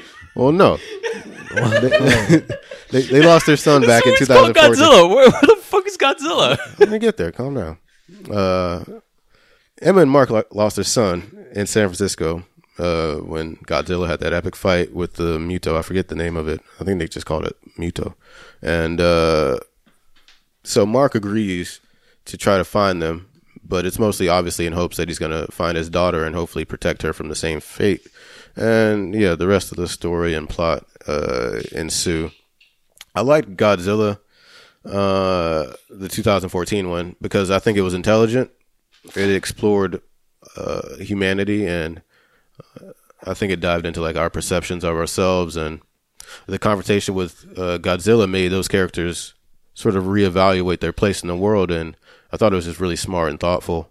And it also managed to uh, like respectfully use like the hundred story monster and uh, not really rely on it as a crutch or anything like that, and, and and just really give it like some perspective in the scope of this world. Um, but Godzilla King of the Monsters is like frustratingly less intelligent and and much less capable in in the execution. It's overloaded with characters and it switches between the perspectives too frequently, and it never allows enough time with these characters to really explore the themes that made the first one, I think, very good. And it's also weighed down by just a ton of fucking exposition. I think, uh, yeah, part of my part of my review is probably sort of reflective of that. You just have these, it's dealing with these characters and just switching back and forth between their between their dealings and and and and them fighting each other as as opposed to actually focusing more so on like the more introspective elements of what this like gi- these gigantic beasts mean to people and it's uh just presented it it presents these conflicts in dialogue uh like the emotional and external ones and and it discusses them in dialogue and it solves them in dialogue and it's just so fucking boring um the moments that Do they up? have fights? the people No, I mean like the monsters. Do they fight? yeah, that is what I was about to talk about Oh, next. The moments where it does entertain, I believe, are exclusively in those kaiju fights. Uh, but it does rely too heavily on this to entertain, and the but the huge scale effects driven shots are pretty beautiful and they're epic. Um, but as a whole, I did not like this movie at all. Um, I'd give it a two out of five. You lost me when you said it's like, oh yeah, and they they lost a kid in two. I was like, so you fucking with me, man. I didn't know it was like that heavy and like characters, like human characters. I didn't know it was like that dense. Yeah. Uh, well, Yeah, there's a lot of characters, like a ton of them, and I think that they were trying to they were trying to use that that that kid's death as a reason to explain some of their actions, like five years later, and and what they're sort of fighting to protect. But it all just falls flat between like the millions of characters and all the expositions, um, and it never really truly explores any important themes, in my opinion. Do they call back to since Monarch is that, that government agency that we see in uh, Kong Skull Island? Do they make any callbacks to Samuel Jackson's character or Jeff? Who else is in Nah. that fucking movie? I don't know. Not they don't make any uh, references to Do Sam see- Jackson, but Do they see King Kong? Yeah, King Kong. Well, not he doesn't participate in the fight because that would ruin the that would ruin the money that they're going to make from the next movie. But you do see pictures of him, and he is talked about. Okay, cool. Wow. Cinematic universe. Yeah, they, they're really trying to build it. Um, but like this was just this was just written. How very- satisfying was the very fight poorly. between King Ghidorah and the Godzilla? Because I'm assuming that fight would have been ama- is amazing, right? I mean, if I'm honest, at that point in the movie, I had seen out? so many fights, and I was had checked out that it was just it wasn't as entertaining as the first one, where we don't necessarily see Godzilla until like the end of the movie, and it it, it, it sort of so good. it sort of paces it like paces the exposure uh, or that character, I suppose, and um, Tom, you don't don't- get tired of them by the end of the movie. Or is this, it's not a big deal that they're fighting. Uh, Tom, don't let this be a deterrent because like the first Godzilla movie was actually entertaining. We'll see about Dude, like did it was like actually really well shot. They had some like really dope like just like just moments. I would Man, say that I'll film had try like, to watch it one day, but I'm can't say I'm Gareth excited. Edwards Godzilla is Yeah, very that- good. That I shit is. it's- I think I it's a was- great movie. Yeah, and I it has prefer this the like Japanese most ones. satisfying fucking finisher. That Godzilla finisher where he Gojira. opens his mouth, he rips it open, and like Well, you're- blows it. Dude, that's You're, you're, you're, you're spoiling it for him. not really. Gojira.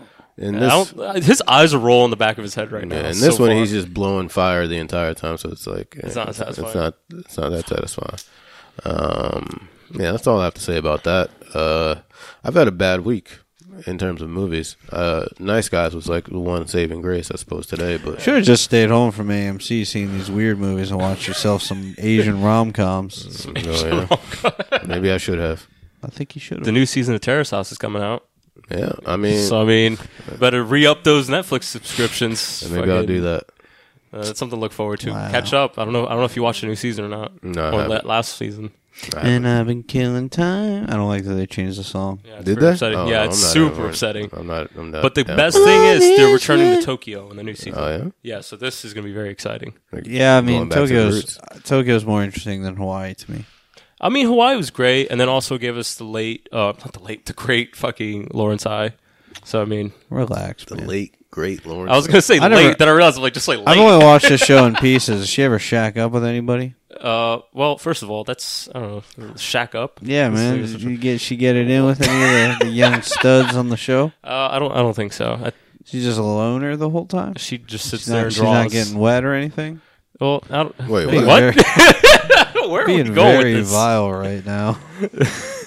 Tom, we lost Tom. No, have no lost. romance, no romance, nothing. No, Kind of, No, no. kind of whack.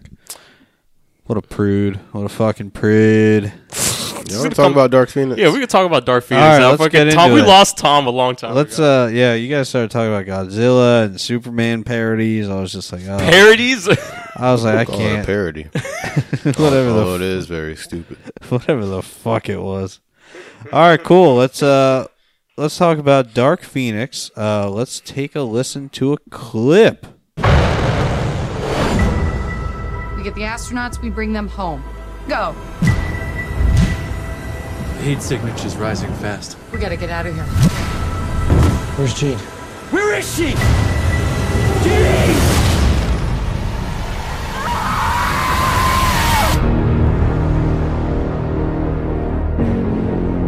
She should be dead. Did you hear what the kids are calling you?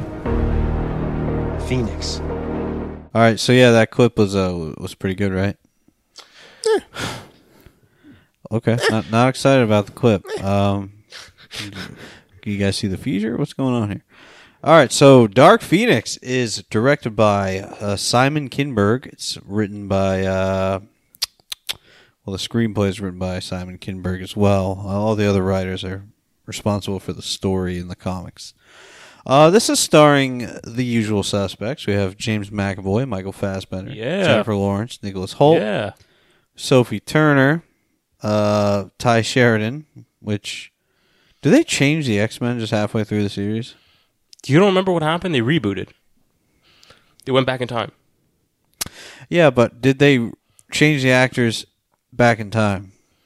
What do you mean? I feel like a different guy played Cyclops in First Class. well, he wasn't in first class. Oh, he wasn't. No, I think he was, but I think yeah, he was just like a minor. I think he was like minor character or something. I can look that up. But I don't even think it's that important. Uh, yeah, yeah. So you have uh, you also have Evan Peters as Quicksilver, and then we have um, Jessica Chastain playing Vuk. It's kind of like the villain in this, uh, so to speak. She's great. uh, just a sinister. I'm talking about her just as an actress. She, she I don't know. Not I'm not talking about the, this movie being great. I'm talking about her acting. Right, I'd right, like her She career. is great. She's a great actress. Okay, cool. Um, and the uh, synopsis for this movie is uh, Jean Grey begins to develop incredible powers that corrupt and turn her into a dark phoenix. Now the X Men. Shut up! Don't laugh. Now the X Men will have to decide if the life of a team member is worth more than all the people living in the world. Obviously not. The fuck? What kind of Yeah. question is that? Uh, all right. So I remember the question I was going to ask. Oh, you Uh, remember? Great. yeah. What's your question?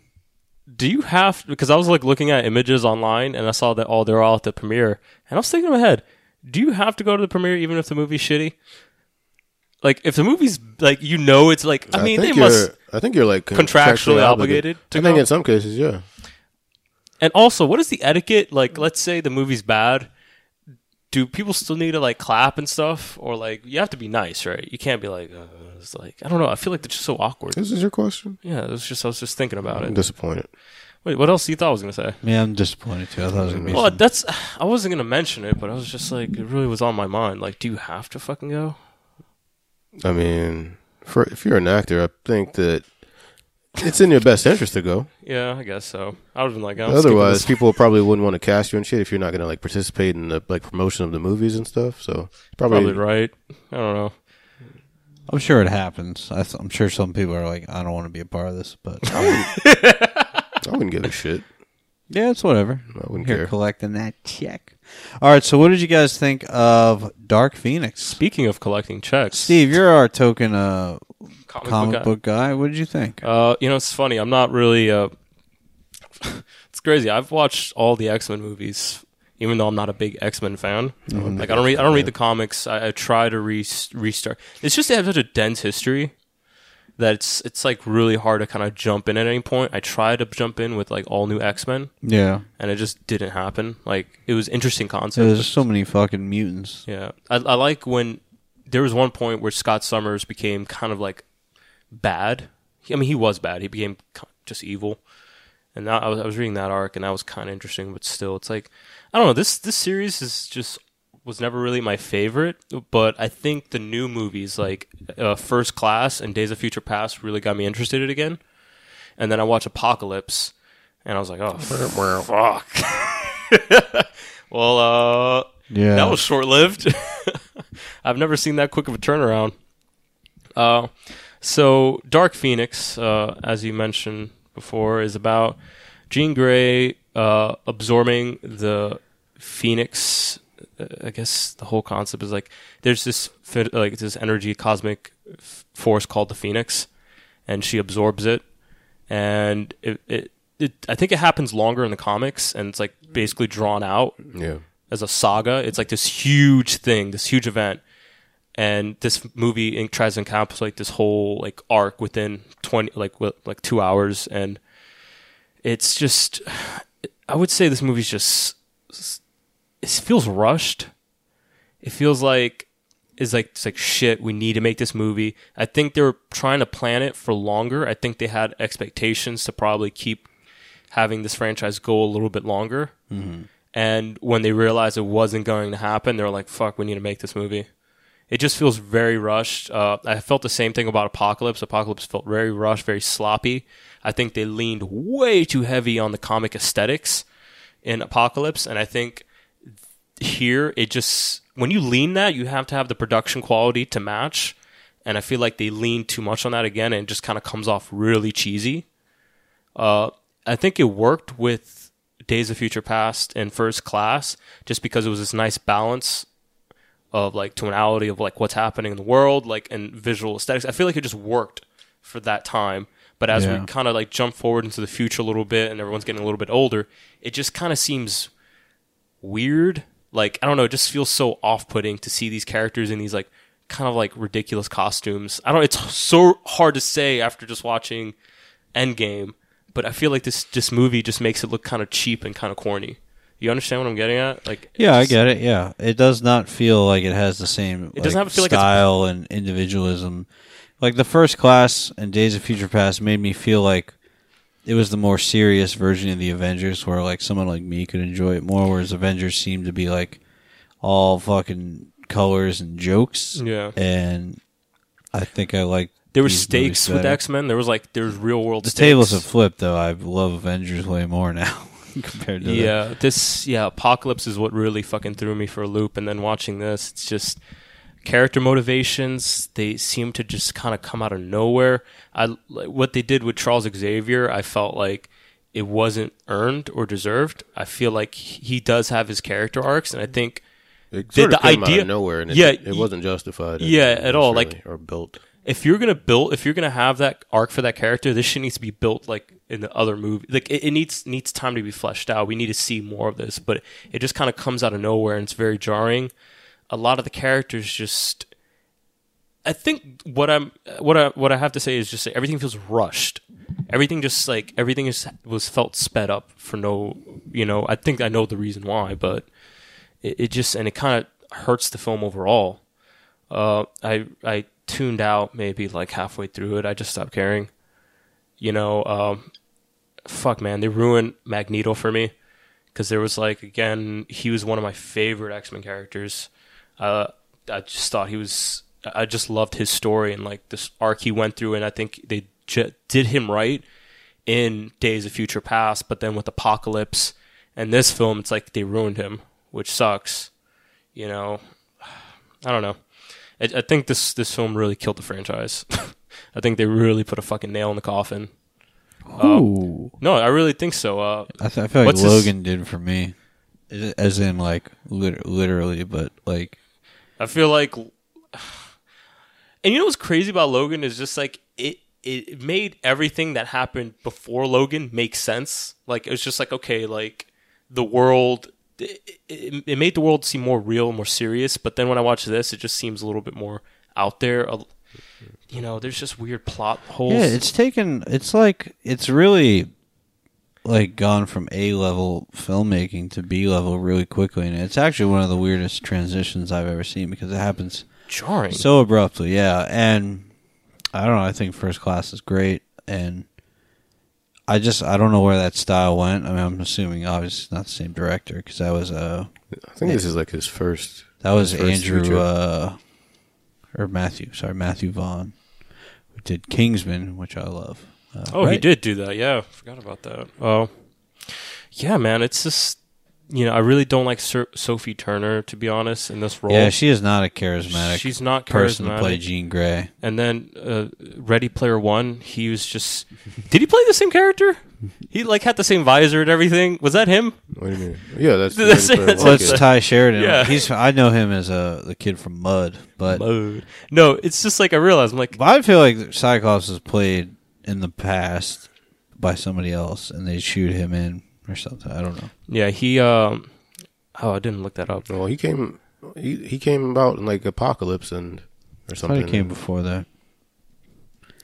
I don't know. Uh, It's so this- weird to me. I I, feel don't like, like it. It's, you have such all these characters are fucking interesting and in their depth, and you have history, and that was the thing I'm, I was mentioning. It's just like it's so dense with X Men.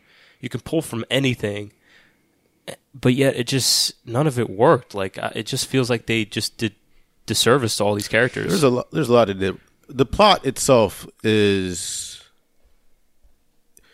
it's way too convoluted. You have uh, Jean Grey absorbing the Phoenix, and I don't know. They could have went two ways. She could have became like White Phoenix or Dark Phoenix, but I guess they thought it would be more interesting for her to be evil and be Dark Phoenix, which which is fine.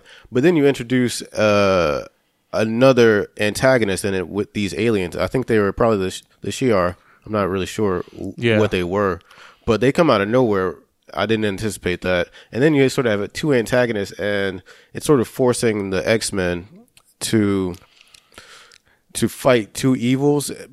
I mean, I think that if they had just used Jean Grey or Dark Phoenix as the primary antagonist and um, focused on her character a bit more and really worked to establish like some sort of relationships between her and and uh, the X Men, so it feels realistic and maybe so we could actually sympathize with the changes that she was experiencing and sort of just develop that character instead of bringing on another um, another whole group of people, a whole group of antagonists. I don't think that was necessary, really. Um, it, it spread itself thin, in my opinion, and I think they could have uh, done more with less, or it maybe. Uh, I think it would have been more easier to manage. Um, I think that uh, there's a lot of characters and not many of them have much of a purpose, which is also sort of frustrating. And um, I feel like they bring they each bring like uh, dynamics to the group and like because they have relationships with each other, but we don't completely understand who these characters are, and, and uh, when they're on screen, it just sort of means nothing to me. Um, I think that's a that's the best way of putting it. Like, not it just none of this means anything to me. Like, it has like no effect. Like, I felt so disconnected from all these characters, and I didn't care what happened to them. Uh, yeah, dude, it's it's so weird that this film like dropped the ball. Yeah, some of the action I think was good, um, and it ends there. I think I I, would I would say I would say I think Magneto had just the best. I think Magneto and I love Nightcrawler as well. I love his his story. He it's so tragic. Nightcrawler I mean, I'm talking like about in the comic. Yeah, Nightcrawler is So my that's what I'm favorite. saying. You don't get it. You don't get that. That's my favorite X Men, and No one he's one of the worst characters in this. Dude, he's like- corny as hell. Yeah, he's so corny. And the thing is, it sucks because like there's like this dramatic moment where where he he finally let's say kills or like finally fights back right to one of the villains like and no one understands the context of that because there's, There's no, no his- con- there's nothing there. Yeah, You- you're because to like feel something. The only people who know is like probably anyone who's like read a little bit or like studied the character previously to this. But if you don't have that context, you're just sitting there like, why? Why is it so? Yeah. Why does it matter? That's what I mean by like these characters are supposed to have like dynamics within the group and like within the story, and you don't get any of that. Like it means nothing. A lot of the time, like there's no development for these characters. And there's no uh, precedent or or understanding of who they are. Um, I I disagree with the action. Actually, I think this had some of the worst action I've seen in. Uh, I in a just Marvel mean, movie I think there's some recently. stand stand out like like maybe two where I'm just like, eh, it's pretty entertaining looking action. I don't mean it's full of great action. I just mean the action is watchable enough to where I don't know. It's it can be the only like redeemable thing. I th- yeah, I think Mag- Magneto had a great, great uh, fight scene near the end of the film with Did like he? when he's when he was fucking killing those people. What they call it with those fucking basically the parts of the train. He was like, yeah, ripping- that was that was cool. I was just about. like, that was the and only you realize that you realize how strong of a fucking mutant he is. I you realize how that. tough he is. But then that that's it. There was nothing else. Yeah, I guess when I see uh, like scenes, it was that scene. Yeah, I guess the rest weren't that good. Yeah, I think. Man. I like. I mean, I like the scene when they were rescuing the the soldiers too. Oh yeah. Actually, I, you know what? I'm going to take that back. My favorite part of the movie is the first ten minutes. After that, I don't care. uh, what happened in the first ten minutes? They go into space. I like that rescue mission, Oh yeah, I forgot about that. and that's it. It ends there. Does this me. does this film feel like it was cheaply made? And what do I mean by that? It looks that cheap. It looks like it looks cheap, right? Like it's like everything that they shot was on a set, and everything that was happening seemed so low stake, and everything. Yeah, like there wasn't. the- It doesn't seem like it wasn't as grand as the films in the past. This one seems so fucking toned down, and not in a good way. Like it just feels like they didn't have enough money. It feels like there was less students at the school. It feels like there was less people on the streets. Yeah, yeah, I see that. I like that set where the f- the town, like her The her- town- yeah, like, I'm not spoiler, gonna spoil it, but- yeah, it was just. yeah, that looked like a fucking corny set. I was like sitting, I was like, this just it was just and it and it leads to one of the most like underwhelming fucking character moments in the film. And I was just like, wow, really? They chose to do that? I was it- it's just this movie's just insane. I wanted to say, uh, I think when I was watching this, the biggest issue I had with this movie was was Jean Grey. Um, I think that this was supposed to be sort of a function as like she's a very one of the more complex characters in in the X Men, like especially in the comics. And I think that it doesn't do justice to the character at all, or even just the fucking character on screen. Like who who is this person and and why is her story interesting in any way? Like we get the context of we understand where she comes from from a very like basic level. Uh, I don't think it's a spoiler, but she kills her parents, or she's the result of her parents getting into an accident, and um, we don't understand like what's going through her mind, what she's dealing with, and I don't think we ever really understand that uh, throughout the movie at any point.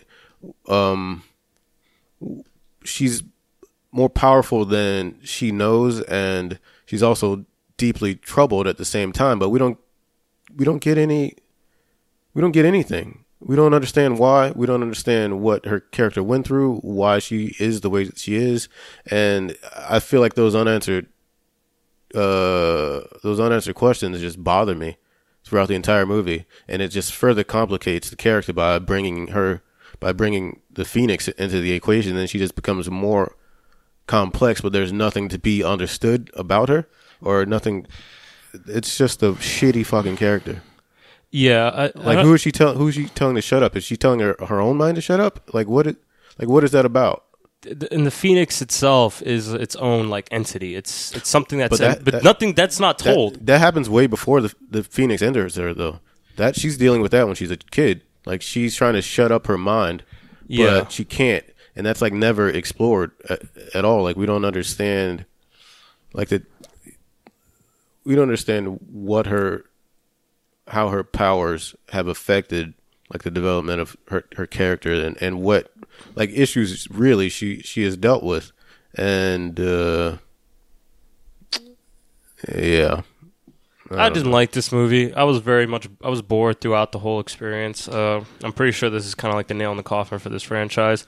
I mean, don't get me wrong; it's still probably going to make some money because No. people are. Uh, I think This it's is- one of the worst this is the, openings. this is the worst opening of any X oh, really? Okay. Uh, and then also, People are over it, to be honest. and I think I think there's like some maybe some, you know, maybe there's hints at the how they're going to bring this into the MCU because there is talks about that. But honestly, like I don't think that's happening. I think I think they need to shut it down, Disney's like, ugh, shut it down, get that out of here. take a break for a while.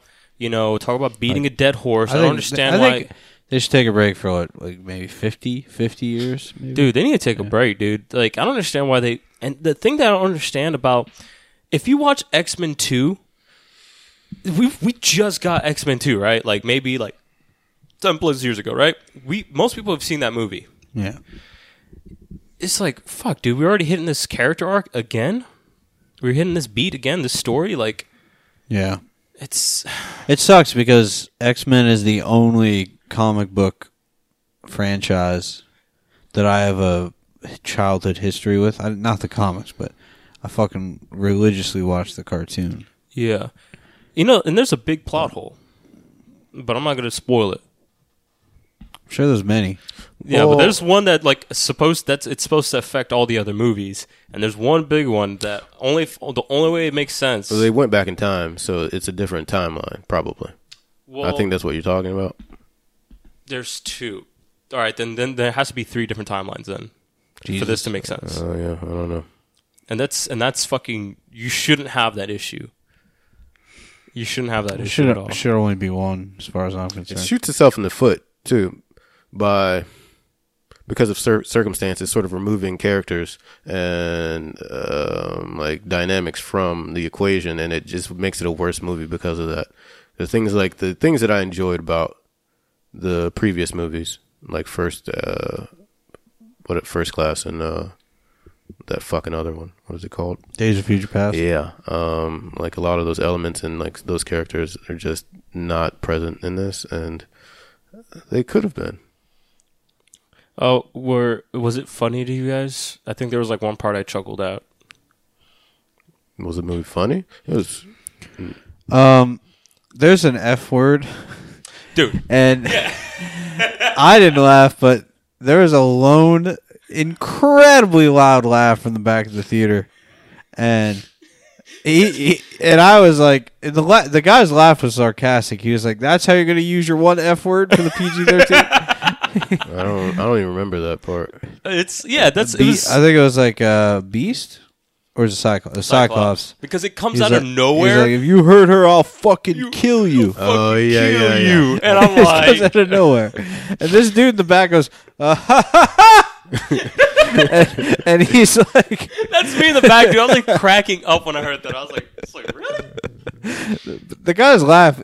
I loved his laugh because it wasn't like the typical mouth breather laugh or like, oh, wow, this is F word. He- It was like he knew. He was laughing at the the the usage of the word. It's just like he was like, what the fuck? oh man, that was good. But yeah, that other was than that was the one my, part where my I fucking experience was, like, um, dude, this is This is one of those movies where I miscalculated when it ends, and then as I was in the movie, I did the calculations over again, and found that no, I had added an extra thirty minutes or something, and I was very happy about that. I was like, thank God this movie is ending sooner. was a clock watcher for me. First ten minutes had me feeling like, you know what, the twenty percent Rotten Tomato score, maybe it's a little harsh, and then.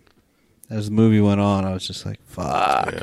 The first twenty minutes or so, I was like, all right, this is not bad. Yeah, exactly. And then uh, it gets worse and worse and I, worse. I- yeah, I was not. I was just done. I was just I can't do this. Yeah, I'm pretty much done talking about it. Yeah, I'm, I'm kind of To be over honest it. with you.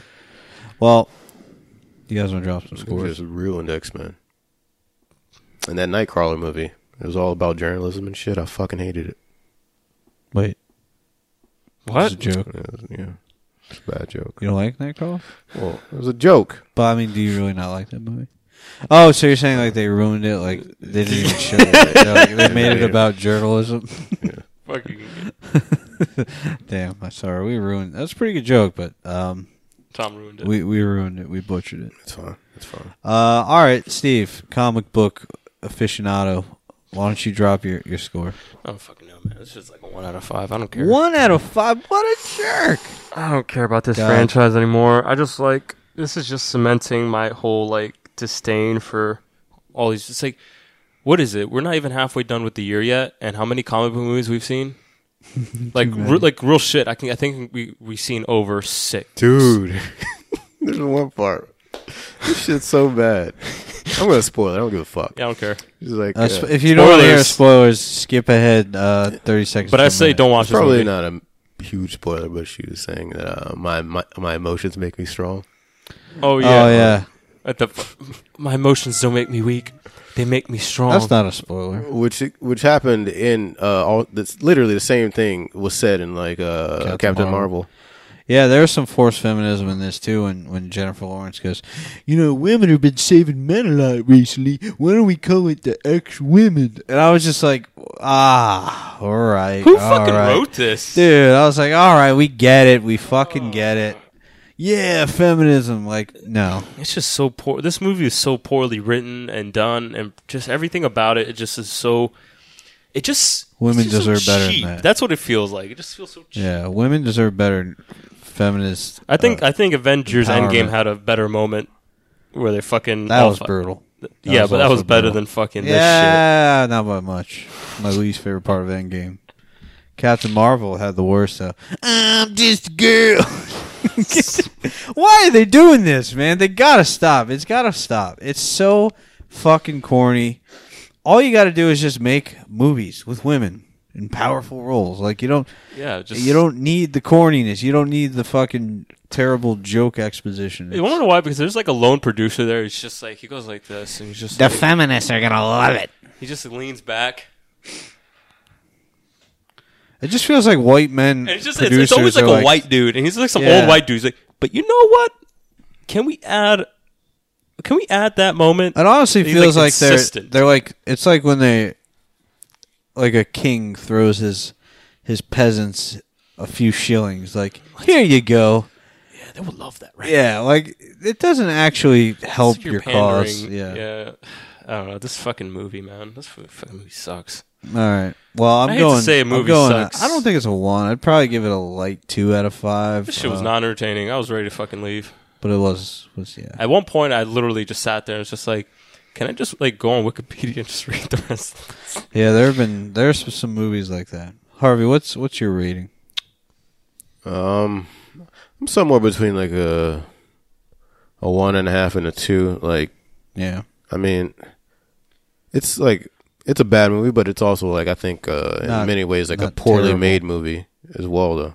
In terms of uh, just the filmmaking is not good. Yeah, it's just poorly handled. It's not like a like just a train wreck from start to finish, but Yeah. Um. Don't don't want this ain't it. All right, cool. Um so we're going to have to pick a movie for next week. Does Chucky come out next week? well, we're not watching that. Yeah, we're definitely watching that. Shit. I'm Can we watching not? it. Can we just? Can we watch something original? I'm getting fatigued at this point, man. I am just getting. All right, so next week we got um, Men in Black. What, dude? I can't do this shit, dude. Shaft. Shaft. Why is there a Shaft? I mean, like, why are they bringing Shaft back? I don't.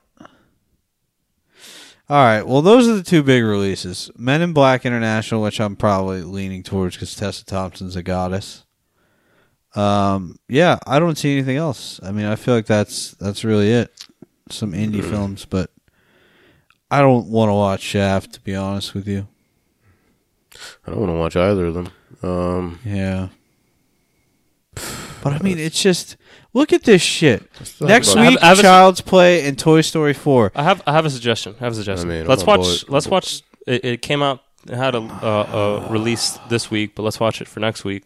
Last Man in uh, San, the Last Black Man in San Francisco.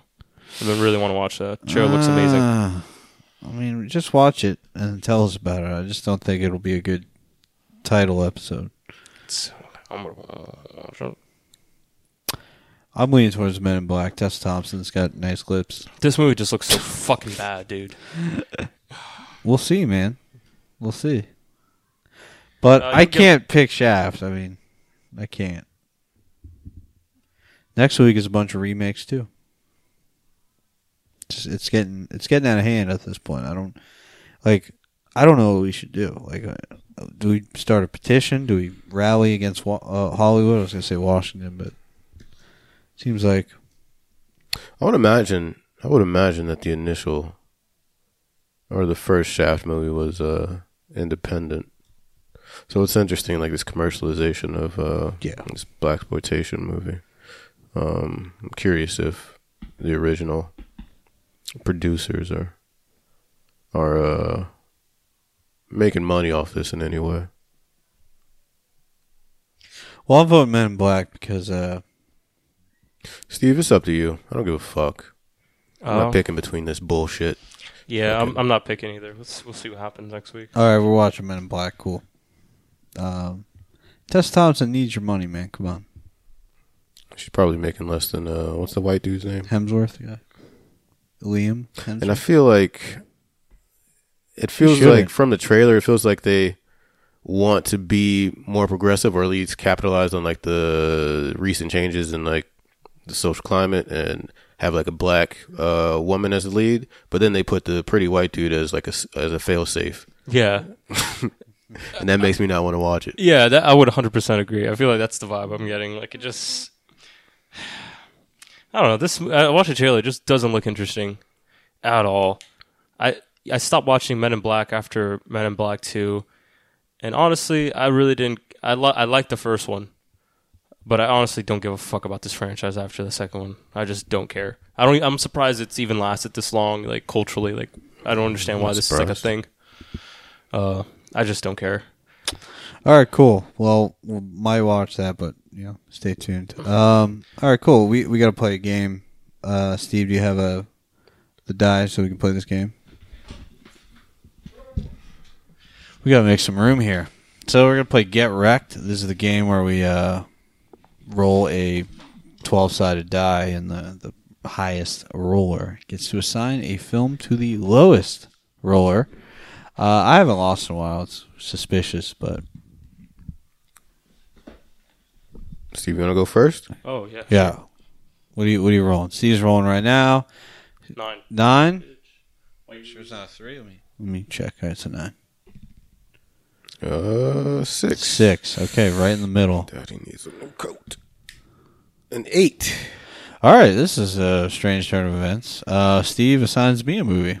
Is it really that strange? Your name? I was thinking about watching it anyway, so you know, kill two birds with one stone. You know what I'm saying? Uh, I have something special for you. do you?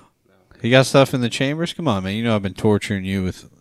Actually, yeah, I do have something. It's something that uh, it's actually one of my favorites. One of my favorite films. Are you serious? Uh, You have something? yeah, I do. Uh, what do you want to watch? Do you want to watch something? You give me options here. Yeah, do you want to watch something ridiculous, or do you want to watch something a little bit more? I feel like that you would like. Let's see. I mean, what kind of ridiculous? Like It's slapstick? just no ridiculous in the sense that has like outrageous violence, Outrageous or violence. over the top, kind of lean an towards. unconventional lead. Kind of lean towards a movie that I would like. All right, cool. Uh, I'm gonna get. I'm gonna give you uh, Inside Llewyn Davis. Okay, I've been ducking this movie for years. Uh, this is I consider, Fuck. I consider this. This is uh, one of my personal favorite movies of all, All time. right, yeah, I guess it's time. Jesus Christ! All right, yeah. s- story about an artist, and I feel like, I feel like you. I feel like most people can relate.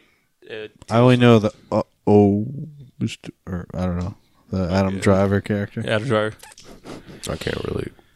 Uh, it's I don't know. It just I Can't relate. It just, like you don't just, like the movie, or you haven't seen it. I mean, uh, Oh shit! You Nah. haven't seen it either. well, no. You both get it. Well, no, I've seen it, but I'm, I, I don't want to talk about any. All right, you don't want to alter my expectations. Yeah.